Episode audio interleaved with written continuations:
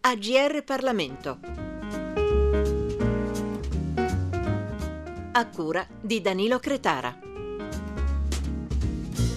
Bentrovati all'ascolto da Arianna Voto. Un anno fa, il 9 febbraio 2021, il Covid portava via a 87 anni il cattolico democratico Franco Marini, storico segretario della CISL, ex DC e fondatore del Partito Popolare Italiano. Ripercorre le tappe della sua vita sindacale e politica un libro del giornalista Giorgio Merlo, con la prefazione di Anna Maria Furlan e l'introduzione di Gerardo Bianco, Franco Marini, Il Popolare, edizioni Lavoro. Ce lo presenta l'autore. Il magistero politico, sociale, culturale e anche istituzionale di Franco Marini non deve essere dimenticato, perché Marini ha rappresentato in tutta la sua esperienza un modo d'essere nel sindacato e nella politica, difendendo soprattutto le ragioni identitarie di una cultura, il cattolicesimo popolare. Marini lascia una grande eredità politica, tocca quelli che credono ancora nel cattolicesimo popolare e sociale nel nostro paese, far sì che questa cultura non finisca ai margini. Segretario segretario generale della CISL tra il 1985 e il 91, cresciuta alla scuola di Giulio Pastore, poi ministro del lavoro e della previdenza sociale fino al 92, quando fu eletto deputato, Franco Marini restò a Montecitorio per quattro legislature, con un intervallo all'Europarlamento tra il 99 e il 2004 e nel 2006 divenne presidente del Senato. Erede politico di Carlo Donat Catten, è stato esponente della sinistra sociale DC nella corrente Forze Nuove. Il suo nome è riecheggiato votato durante il recente voto per il Quirinale, lui che nel 2013 fu candidato condiviso e bipartisan, poi tradito dal fuoco amico nel segreto dell'urna. Ricorda quel momento Rosi Bindi che ne ha condiviso il percorso politico, dalla sinistra DC ai popolari, dalla Margherita al Partito Democratico. È una delle tante pagine tormentate di questo passaggio nella storia della Repubblica, che è l'elezione del Presidente della Repubblica, appunto che non è mai un momento facile, un momento senza sorprese. Franco Marini insieme a Romano Prodi è stato, insieme ad altri, vittima sicuramente di tradimento da parte della propria forza politica perché Franco forse non ce l'avrebbe fatta alle prime tre votazioni ma avrebbe potuto sicuramente farcela alla quarta ed essere eletto se ci fosse stato da parte del partito che l'aveva proposto quella coesione e quell'unità che è sempre necessaria in un momento così delicato come quello dell'elezione l'elezione del capo dello Stato. Ma Franco Marini, uomo delle istituzioni, si sottrasse alla contesa, ritirando la sua candidatura sin dalla terza votazione, un tratto del suo carattere ruvido e asciutto, da abruzzese qual era, che così ricorda Giorgio Merlo. È stato un uomo profondamente leale, in politica non coltivava rancori, conosceva le dinamiche della politica, ma era un uomo leale. Devo dire che visse molto male quell'esperienza, poi però la superò. Quello stesso anno aveva perso alle legislative, ma fu un rischio calcolato nel segno delle pari opportunità. Fu lui a indicare il suo nome come secondo nella lista, antepotendo il nome di una donna, manifestando una grande lealtà nei confronti delle donne e del ruolo che dovevano avere nel partito. Quindi non fu una sconfitta, ma fu una sua scelta. Marini ebbe un'idea ben precisa della democrazia, di come difenderla, sostenerla, promuoverla, scrive nell'introduzione Gerardo Bianco, suo predecessore alla guida del Partito Popolare Italiano. Una concezione concezione derivante da una visione di popolo che ingloba e custodisce valori, quelli della tradizione cristiana, che nel dinamismo sociale conserva solidarietà, non si dissolve in sterili anarchismi, ma si struttura in forza organizzata, portatrice di obiettivi di sviluppo e giustizia sociale. L'incontro con il popolarismo sturziano e degasperiano e con il sindacalismo non settario né corporativo fu dunque per Marini un approdo naturale, scrive Bianco. È stato un grande democratico, ha avuto nella sua azione politica un'ispirazione forte che aveva alle spalle la grande tradizione del pensiero sociale cristiano che lo ha reso anche operativo. Purtroppo, come dire, la sua storia personale si è chiusa drammaticamente. Proprio quando io volevo incontrarlo per riprendere il discorso, là dovevamo interrotto sul problema di come rimangiare di nuovo il popolarismo nella cultura e nella politica italiana. Un'aspirazione mai sopita,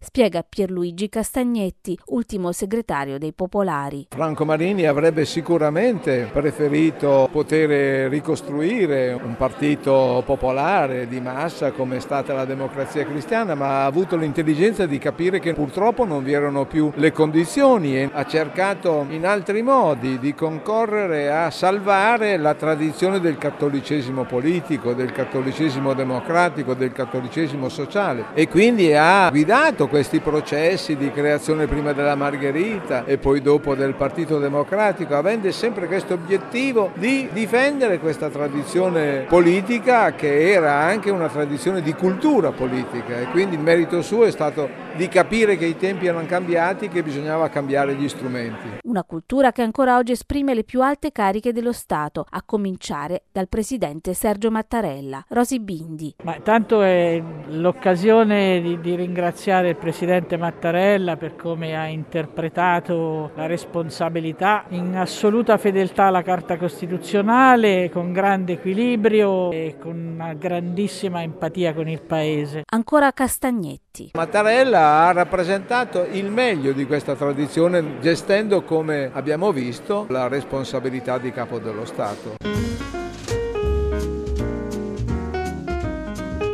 I libri AGR Parlamento. Per segnalare saggi di storia, politica, sociologia e diritto, scrivere a grplibri.it.